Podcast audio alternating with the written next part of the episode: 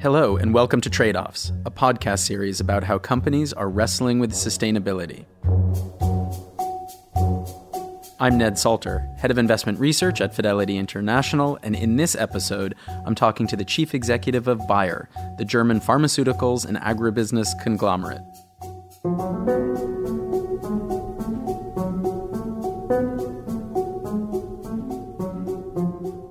Bayer is one of Germany's largest and oldest companies. It operates globally in over 80 countries and is renowned for its formidable R&D work. But in recent years, it's been dogged by scandals related to the herbicide glyphosate, a liability that came with its purchase of the agricultural giant Monsanto in 2018.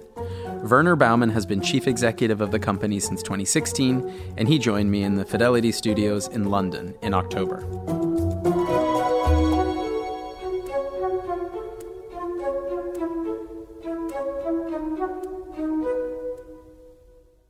Werner Baumann, CEO of Bayer, welcome to Trade Offs. Thank you, Ned. Pleasure to be here.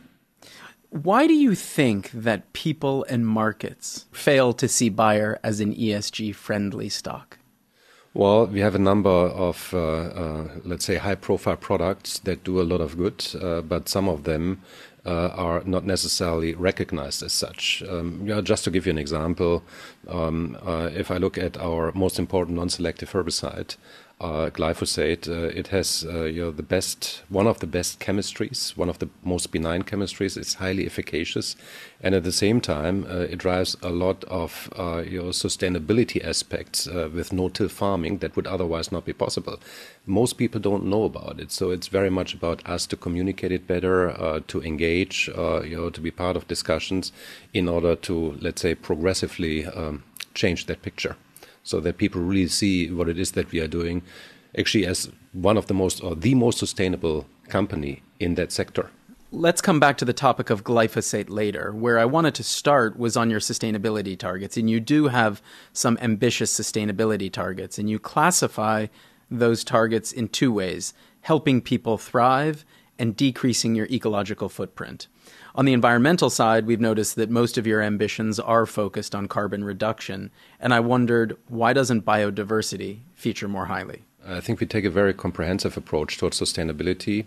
Uh, as a matter of fact, uh, about three years ago, uh, we developed these very ambitious targets when it comes to helping people thrive with you know 300 million people that we want to reach and better their lives uh, over uh, the remainder of the decade. And at the same time, uh, very ambitious sustainability targets. What we have done with them is that we uh, don't have a, let's say, freestanding sustainability strategy because I think those are mostly bound to fail. Uh, sustainability has to be totally ingrained into our business strategies. And that's what we have done, which means uh, everything we do goes through a filter of criteria uh, that relate to our sustainability objectives and with that, we want to be a further developing, growing, profitable enterprise. Some of the, the, you know the herbicides or pesticides that you sell, I suppose one could argue, are not conducive to you know always preserving buyers you know well to wheel ecological footprint. Um, and I guess we have seen some impact on animals or on humans. And obviously, Bayer has been at the sharp end of a few uh, legal battles, costing the company, you know, quite a, a large sum of money in, in, liabilities and mitigation. It's a lot of money and effort. Um, why not just get out of those most controversial businesses? So why don't we jointly peel the onion a little bit, literally here? So if you if you look at what our products do, uh, our products uh, are driving better outcomes for farmers and society in uh, a uh, you know, world where we have uh, um, a growing population that needs to be fed, uh, and at the same time we have um, you know, a planet that we need to bring back in balance. With that, we need to work on better and more innovative, and with that, more effective ways to farm, which means that element of innovation drives higher yields in intensified agriculture in order to free up more space yeah, for yeah, renaturalizing uh, habitats and the like, in order to have uh, more biodiversity, uh, in order to have more natural habitats, uh, in order to have more carbon sequestration opportunities compared to a very extensive agriculture. And that is exactly what we're doing with our products, yeah, being chemistry, being biologicals, uh, being uh, new seed varieties, or digital means that help farmers take better informed decisions in order to scale down their, let's say, ecological footprint, and with that, become better in regenerative agriculture. Yeah, so it's an outcome-based perspective that we take. So would it be safe to assume that because you've talked about you know yield and yield is obviously a very important topic um, you talked about feeding the world um, there is an element of of uh, food security which i think will matter a lot as populations continue to grow um, but there is a, another side to it, which is this angle of biodiversity. And so, how would you characterize the trade off, if there is one, in your opinion, that exists between, you know, continually promoting biodiversity and regeneration versus our also social need to to drive, um, you know, greater yield and food security? So we have to solve for one challenge, which is uh, food security uh, and sufficient supply for your a growing population. We have the eighth billion inhabitant on this planet, and at the same time, restoration of natural habitat, yeah, and bringing, as I said earlier, the resource footprint of society back in line with what the planet can restore at any given time, with let's say within a year, yeah. So the way to do that is to find better ways to produce food and feed and do that actually with less input. Less input means less nutrients, precision agriculture plays a role. It means less land, yeah, which frees up space for uh, renaturalization, less water, and at the same time, higher yielding uh, combinations yeah, that uh, are being used by the farmer based on prescriptions that we provide. Yeah, so which seed to use uh, in which area of your acreage. Uh, which treatment to use, yeah, when it comes to uh, your fungicides, uh, other products for for for plant health, and then on top of that, uh, what you do with your fertilizer supply, and how do you improve your water management, um, which altogether needs to bring higher output and at the same time reduce the ecological footprint of farming. Because farming stands for 25% of all carbon emissions worldwide and three quarters of global freshwater use. That's what we have to do. Okay, so so to sum it up, this this relationship between biodiversity and yield is and not or. We have to do both. And the technologies that you are developing are technologies to um, empower fostering of greater yields while at the same time reducing the ecological impacts that we yes. make as in, in agriculture. Absolutely. Okay. Calculating improvements in yield should be relatively easy. So Bayer can look at an outcome based metric. Um, we've supported farming, we've supported agriculture, we've supported um, enhanced food security by improving yield. It's a little bit more complex, isn't it, to calculate your the sum total of the ecological improvements that you make on a year over year or decade over decade basis. How do you think about that? So, uh, uh, two answers to that one. First of all, we have looked holistically at the overall ecological footprint uh, of our business within the industry. And uh, if we look at uh, the uh, your, the carbon footprint of our business, just to take an example, it accounts about for two percent of the carbon footprint of the entire agricultural inputs industry. We do, however, have an 18% share of that market. So, uh, out of the gate, with the stuff that we have been working on over the last decades, we are a very, very sustainable operation relative to footprint versus output. That's at, let's say, at a macro level. Uh, and we are going to improve that uh, status by another 30% by uh, the end of the decade. Now, when it comes to uh, yield only, uh, that would be uh, too narrow a perspective. So, what we are looking at is, uh, first of all, uh, already during the development of our products. Yeah, which products meet uh, all of our standards beyond the regulatory standards when it comes to toxicity, uh, when it comes to uh, your pollinator friendliness, which means bee safety, uh, when it comes to uh, your safety of application by farmers, and on top of that, your resource management, water management, land management, and so on. I give you a couple of examples, yeah, to illustrate that. first dry seeded rice. It has the same yield, maybe even a little bit higher, but you use substantially less water and substantially less methane emissions. Short stature corn, on the other side, uh, is a corn variety that doesn't grow that high. Uh, you can plant denser. Uh, they are less susceptible yeah, to flipping over with strong winds. So you preserve uh, what you have planted in terms of yield that is going to come out of it. And it also has a substantially better nutrient uptake uh, and uses less water per, uh, let's say, unit of yield that that you're generating. Yeah. So what we are doing with our products cuts across a number of criteria when it comes to sustainability, and not only one piece. For example, carbon emission reduction uh, versus yield improvement or yield maintenance. Could you argue that if you were very successful in your research and development activities with precision farming, for example, and other technologies that you're working on to support farmers, that that might yield lower revenue for you over time insofar as people might need to consume fewer consumables is there a is there a, a trade-off for Bayer on in, on this basis well, there is certainly uh, the ambition to reduce uh, uh, volume per acre that we are bringing out, while at the same time being as efficacious as today or even more efficacious uh, in uh, your combating pests, for example. Now, the question is does that automatically mean that we are going to see lower revenues? Uh, I'd say, from where I sit, uh, not necessarily so. It's actually going to be the opposite.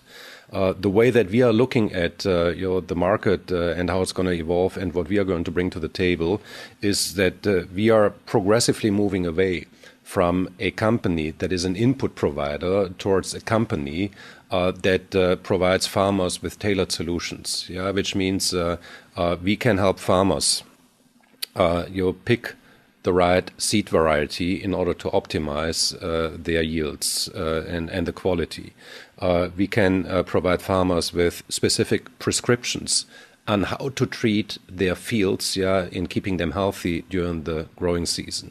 Uh, we have uh, uh, unmatched agronomic advice capabilities, also with uh, the by far furthest penetrated um, digital farming platform that we have, and we are stringing these all together also with biological solutions that we have. Uh, you know, as the biggest uh, provider of biological solutions in the industry, we string it all together for better outcome for the farmer, and the farmer is willing to pay for better outcomes, and he's going to be willing to pay a premium for that yeah, because he's going to be paid on that better outcome in terms of quality and yield.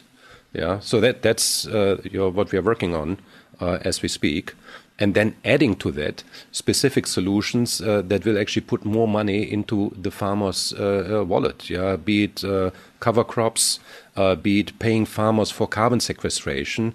These are additional things that we can offer with the footprint and the reach we have, and we do that as we speak.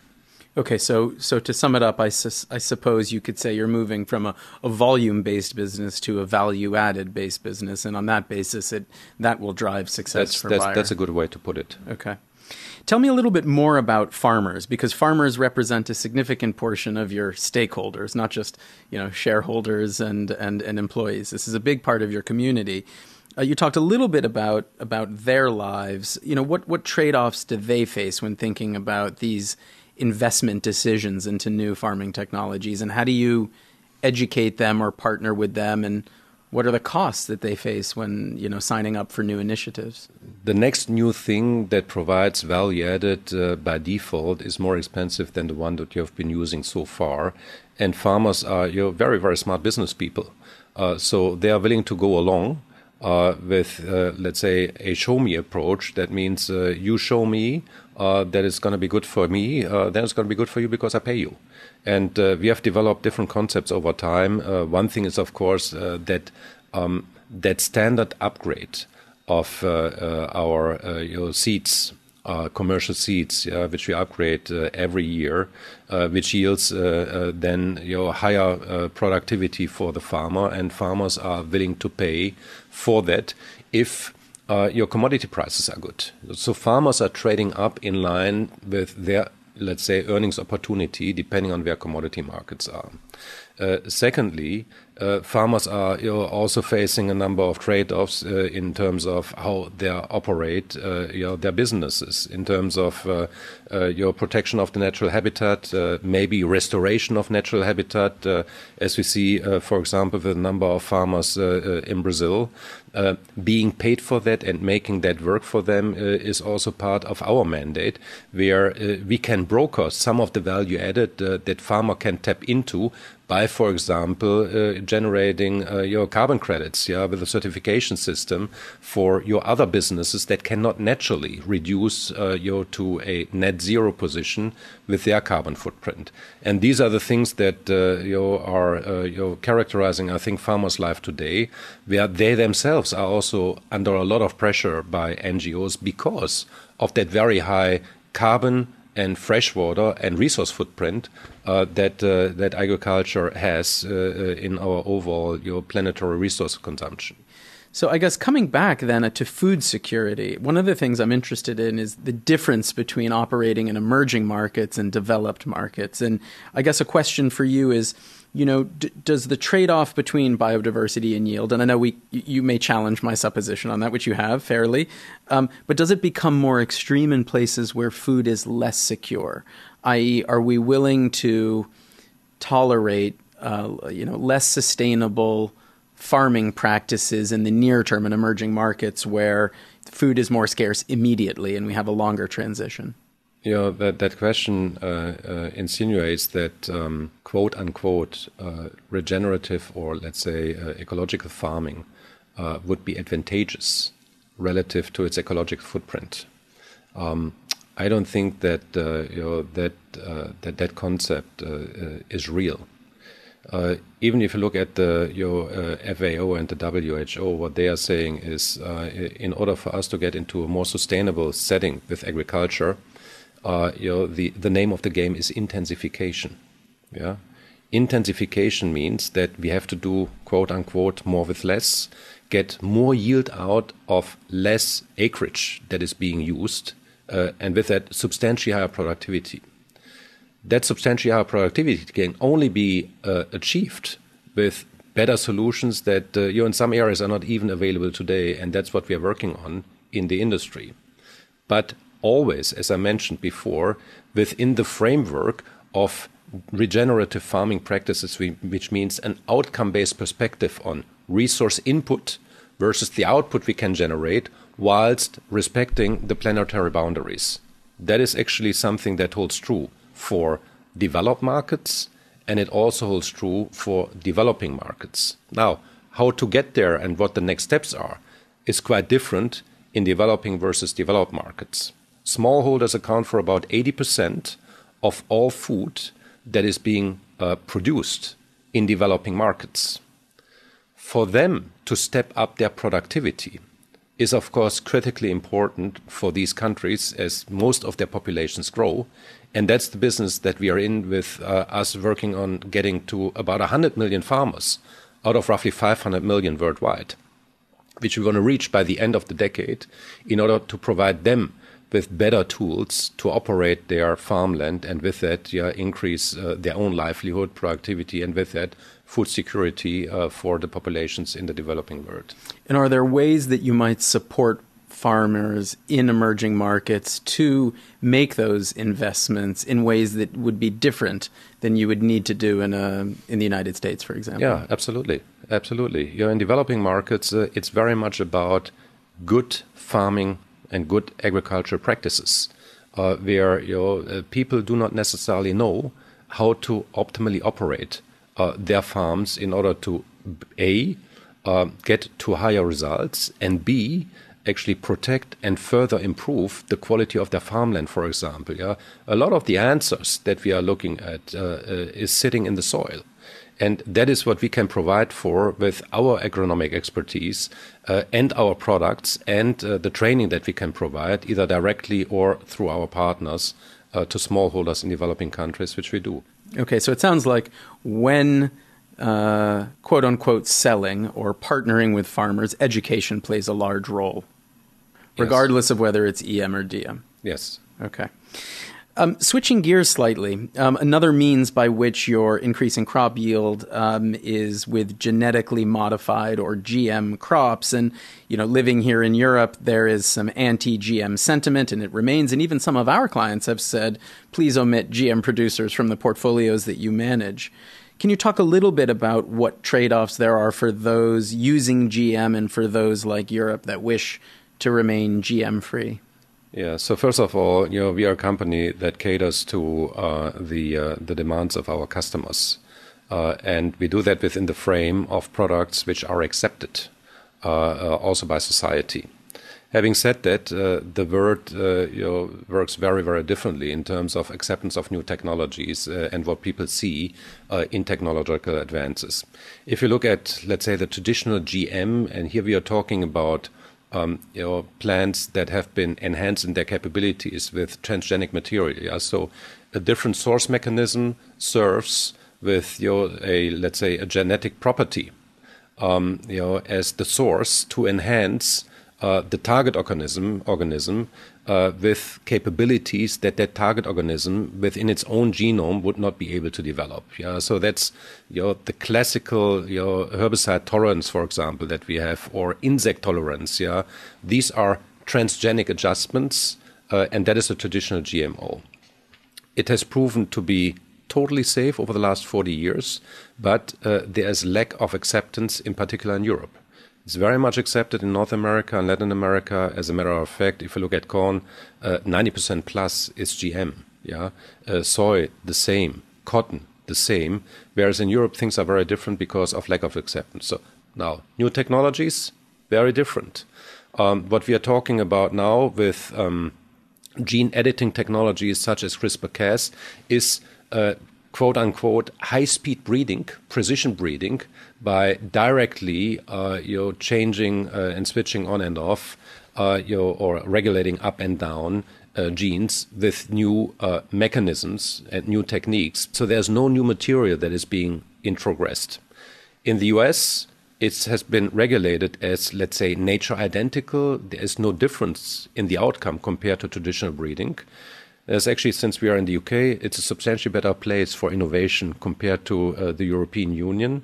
Um, when the new Farm Bill was passed uh, uh, by the British Parliament, uh, the Secretary of Ag said literally, now that we have left the European Union, we can go back and focus on the science. And it related to the deregulation of uh, your gene editing techniques for agriculture. And that's what we have to get to. Yeah? So we have to look at the fact and the science in terms of informing our view what is really going to advance agriculture. So if if Bayer and I suppose many of your customers in Latin America, North America, and their consumers believe that GMO is safe um, and beneficial, you know what what responsibility do you bear as an organization to educate those in Europe to see the benefits uh, in as well as I guess whatever resistance uh, may exist? Yeah, I think first of all, uh, uh, it is very important that we are completely transparent in what we are doing. Yeah, so lack of transparency always breeds suspicion. Yeah, and we do that with our R and D programs. We are the first company of all players in the industry which has opened uh, its dossiers. Uh, and made them pu public uh, and put them on the internet, yeah, so people can look and see what we are doing. Secondly, stakeholder engagement early on, yeah, bringing people in, letting them participate, uh, you're having controversial discussions, uh, and then uh, you know, let's say also helping uh, you know all of us also because you know quite frankly we as a company we all, we have our own biases, yeah, helping us to overcome some of the biases in order to develop a joint view what the right uh, your tool set is in order to get the job done. Yeah, e.g., uh, more feed, more food, more sustainability what is the right recipe to do that uh, and what role do new technologies play? That is the job that we have to do and we have to do increasingly better quite frankly. Uh, so we have to i think also uh, uh further advance in it. Many years ago actually not even just a few years ago there were many people who were uh, keen to exclude all metals and mining as bad. Um, and i think it's become quite clear that metals and mining uh, play a very important role in our ability to have a, a, just transition towards a more sustainable, you know, power generation um, uh, and, and renewable future. Um, I wonder if nutrition is one of the next transitions. I mean, there are, I think, a, a hundred Nobel laureates have, have written a letter saying, "Stop being anti-GM." I mean, do, do, is this a possibility? Uh, things are changing for the better uh, in many, many, many uh, jurisdictions. Um, uh, I, I, talked about uh, that great advance uh, that we are seeing in uh, new technology regulation uh, in the UK. Interestingly enough, on the African continent, there's a number of countries which are in the process of getting ahead of Europe in terms of embracing safe, new, better technologies. For example, GM so GM technologies are increasingly being deregulated and with that usable uh, in some African countries. And that is actually a very, very encouraging signal. So I think we are making progress. Uh, is it a new paradigm that would be comparable to mining? Yeah, or let's say you know, the the way how uh, clean energy is being generated? No, I don't think so. But it is a let's say it is a path that we are on in terms of developing and then also deregulating uh, new technologies uh, that get us to better outcomes, uh, both in terms of yield and productivity and sustainability. Okay.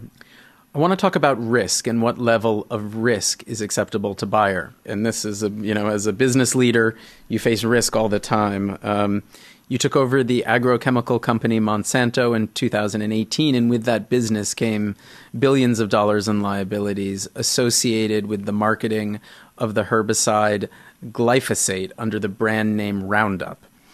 Um, and obviously, that was a costly acquisition, both from the write offs, the write down, and the liabilities. So, a multi billion dollar mistake. And so, as, as, a, as a leader in this industry and as a, as a chief executive, how much risk are you willing to take, you know, financially or reputationally, to drive the business forward, aligned with the goals and the mission of your business, acknowledging that there is some element of unknown or subsequent risk that you might need to take on the release of a new product? So, in terms of uh, uh, risk relative to the safety of product, none. Yeah, none uh, we are not in the business of exposing other people yeah, to risks that are unacceptable, which means everything we do uh, means strict adherence uh, to all regulatory uh, uh, uh, provisions that are out there, legal provisions that are out there, and then our own standards, which in many areas are even higher yeah, than regulatory standards. Yeah? So we make hazard based informed decisions about risks. Uh, we look at uh, uh, things like pollinator safety, we look at application safety in order to make sure that our products can be used and applied safely within the frame of what they are made for. So that's one. Second, um, your business risks, more generically speaking, when it comes to, let's say, fairly big decisions in terms of resource allocation, uh, such as an acquisition. Um, uh, there's there's something that is very very important to us, and that is of course that we uh, do everything that we do based on you know, an informed perspective, and that means with really solid and uh, uh and, and, sufficient diligence prior to taking a decision. Yeah, uh, still. a risk always remains, yeah, and then it is about assessing that risk and the likelihood of occurrence. And even though that you might only have a 10% likelihood of occurrence, yeah, it still means that it could occur that risk, yeah, similar to uh, the opportunity side. So that's how we are looking at uh, those two categories of risk. Third one, uh, and you mentioned that as well, is reputational risk. We have inherited a substantial reputational exposure with the acquisition of Monsanto. The way we looked at it at the time was that we thought that uh, we could manage that risk based on a very different, much more stakeholder oriented and inclusive approach that legacy Bayer stood for. And that also worked very well in the beginning, up and until uh, that avalanche of uh, your glyphosate litigation hit us. Yeah, so that is a lesson learned uh, from the past, because uh, reputation is absolutely key to credibility uh, you know, across all constituencies that we are dealing with, including in front of the courts. Okay, so confidence levels are very high when these decisions are made, ultimately. Yeah. yeah. These are informed decisions with a good perspective of the risk and opportunity assessment that we take. Life is always life threatening, yeah, and uh, you're typically you're in business. Uh, we do that every day. We take decisions uh, under risk and without, let's say, uh, a hundred percent of knowledge. Yeah, at some point in time, uh, that level of uh, information that we have has to be good enough and solid enough to take a decision. But in most cases, yeah, a residual risk remains. Yeah. And where there's no risk, yeah, you can also safely assume that there's very limited opportunity on the question of regulation, and given what happened with glyphosate and the EPA regulatory approval, I think Monsanto may have been criticized for being heavy handed with the regulators. But my question more broadly how should corporates like Bayer work with regulators to better assess the potential impacts of the products? Well, first of all, let's make sure that roles and responsibilities are clearly understood. Uh, the, the role of regulators is to make sure uh, that uh, you know, any product that comes to market, uh, you know, whether it's you know, in in the pharmaceutical area, whether it is you know, in the car industry, or whether it is in the agriculture industry, um, is safe for its intended use. That's the core role of a regulator, and we have to make sure that we adhere and contribute to a good regulatory system. As a matter of fact, uh, I believe uh, that uh, your good regulation is critical to an industry that your your produces, develops, and produces products uh, which uh, need to have a framework within which they can be used safely for their intended use. So, uh, uh, our perspective on regulation is uh, that we are a strong proponent of good regulation, uh, which also means that regulation has to be fit for purpose. And it also means it needs to be well understood what regulation does in different fields. And how much should the corporate or the industry be allowed to interface with the regulators? Or does this remain, you know, on the one hand, you can make the argument that, that great collaboration allows you to foster the development of industry leading science um, that can be well accepted. Yeah. But on the other hand, you wouldn't want to be seen to be heavy handed with the regulators in, in encouraging certain outcomes. Uh, look, undue influence on regulators uh, is off limits. To be very clear, it's off limits. We play a role, for example, uh, you know, when it comes to uh, the deregulation of a new product, uh, as you're the company that puts together a dossier in line with the regulatory requirements, and that is being handed in we are, of course, asked to contribute with further answers to questions that may arise, and there's going to be dialogue with uh, uh, with regulators. But roles and responsibilities have to be clear. We are the applicant, and there is a prospective approver that has to make its decision within the framework of the regulatory boundaries that that industry and that product and that process is exposed to. Give you a couple of examples. Um, uh, when it comes to new and uncharted territory, uh, we have a different way of working together with regulators because uh, new and uncharted means new and uncharted for both sides. And then it is about the regulator to say which level of risk the regulator is willing to take for a new product to be tested during the development pathway. Uh, we happen to produce a, uh, um, uh, or we happen to be in the clinic on the pharmaceutical side with a novel treatment in um, uh, in cell therapy, where people who are in the end stages uh, of Parkinson's disease are being treated yeah, with kind of a last resort opportunity, and that is live cell material which is being injected into the brain. Yeah, the issue with that is non-reversible.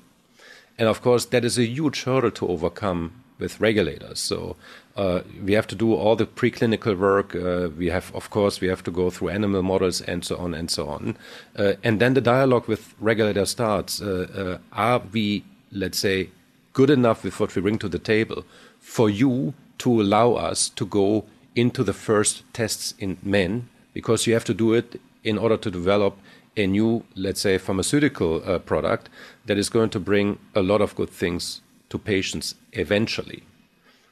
US and Canada are willing to take the risk because the US and the Canadian regulators are more, let's say, opportunity driven and willing to take calculated risks, whereas European regulators are much more conservative, which also means we have different um, speeds of product development in different areas of the world where different regulators take different approaches. And I think that's the best example on how regulators work with industry, which means in Europe, we are far from having the first patient in these trials, whereas in US and Canada, uh, we have, let's say, a full, very small phase one running.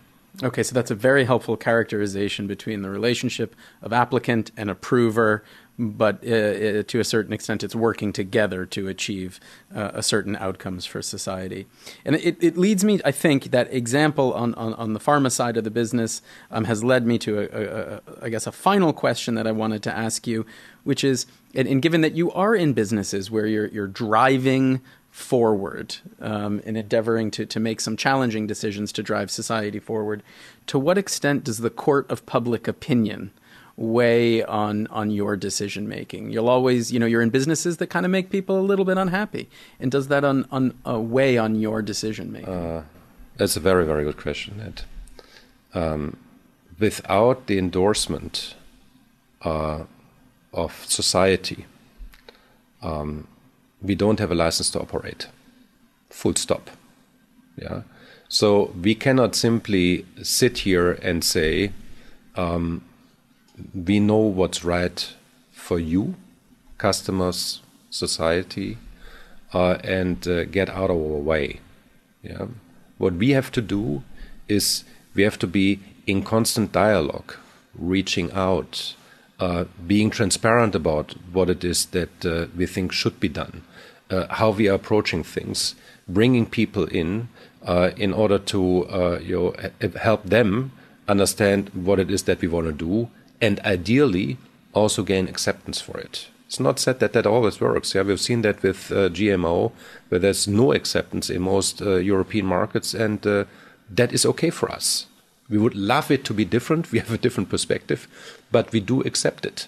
And that also means that with that acceptance, uh, it is clear that that is very, very important for us for our license to operate in other areas in these markets where you know there's more openness to other things that we are doing. Yeah, so markets happen to be different, as I mentioned already, yeah, with some of the technologies which are being uh, very much accepted uh, and very very important in the Americas versus uh, less of that acceptance uh, in continental Europe. Okay, so a theme from today as well is fostering acceptance in education rather than forcing a set of values on onto onto the customers. Werner Baumann, Chief Executive of Bayer, thank you for coming on Trade Offs. Thank you, it's been a pleasure. And thank you for listening. To hear what our investment team have to say about this interview and to get the broader investment implications of what's been discussed, listen to the trade offs analysis, also on the Fidelity Answers podcast feed. You can read more on this and other interviews with CEOs along with bonus material at your local Fidelity website or at fidelityinternational.com. Check for links in the show notes. The producer was Seb Morton Clark, with technical support from Adam Sheldrake and Callum Blitz. The editor is Richard Edgar. From all of us at Fidelity, goodbye.